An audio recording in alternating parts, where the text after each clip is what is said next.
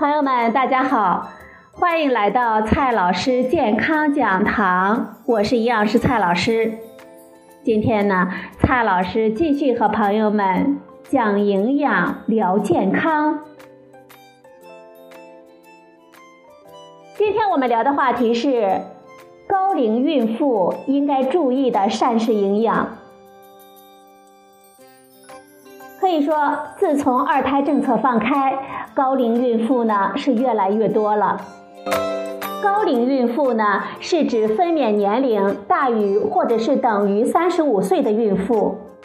一般来讲，高龄孕妇容易发生妊娠期的糖尿病和妊娠期高血压等等，而且胎儿宫内发育迟缓和早产的可能性都比较大，先天性畸形率也相对较高。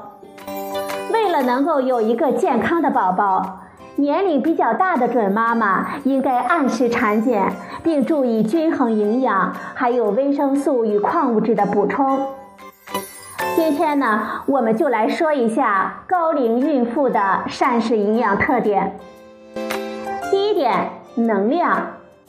中国居民膳食指南二零一六中建议，孕中期每天增加能量三百千卡。孕晚期呢，每天增加四百五十千卡。孕妇通过饮食摄入能量，又通过基础代谢、身体活动、胎儿生长发育等途径呢消耗能量。为了确保胎儿的发育以及附属的胎盘、羊水和子宫的正常增长，孕期呢应该摄入比孕前期更多的能量，以维持必要的体重增长。但是如果孕妇摄入的能量太多，远远超过了能量所需，就会导致体重增长太多太快，对母体和胎儿都有害。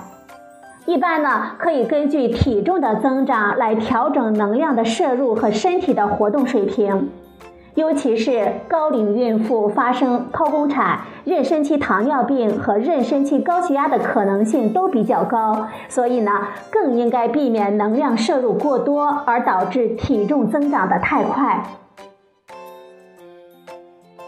第二点，蛋白质。妊娠期蛋白质的需要量呢会增加。中国居民膳食指南二零一六中建议。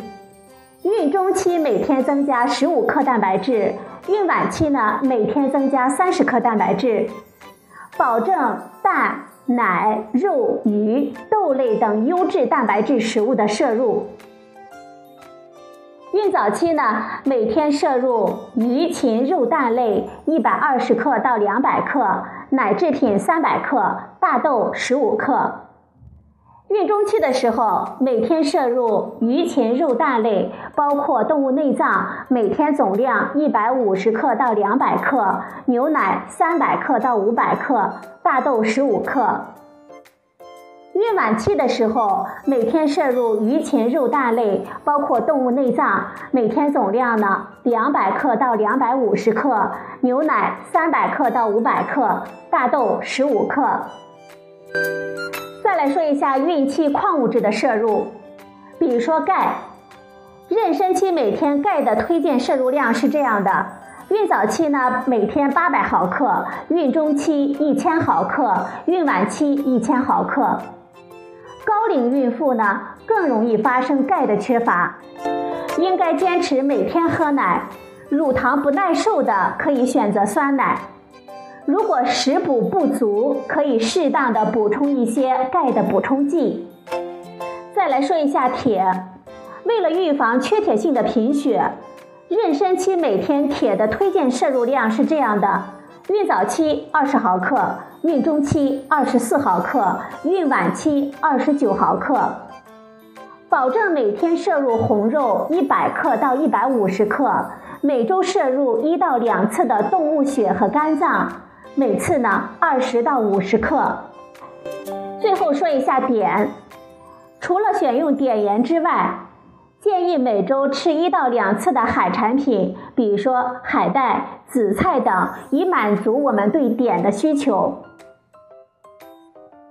最后呢，我们来看一下维生素的摄入。第一种呢是叶酸，为了预防胎儿神经管的畸形。应该从孕前的三个月开始每天补充叶酸，持续整个孕期。孕妇摄入叶酸应该达到每天六百微克。除了常吃的含叶酸比较丰富的食物之外，还应该补充叶酸每天四百微克，以满足我们的需要。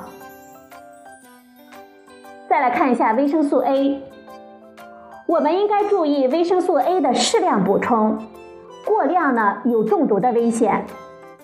摄入普通的食物一般不会引起维生素 A 摄入过多。绝大多数是因为过多的摄入维生素 A 的浓缩制剂所引起。我国孕妇维生素 A 的推荐摄入量，孕早期呢为每天七百微克视黄醇当量，孕中晚期为每天七百七十微克视黄醇当量，可耐受最高摄入量为每天三千微克视黄醇当量。再来看一下维生素 D。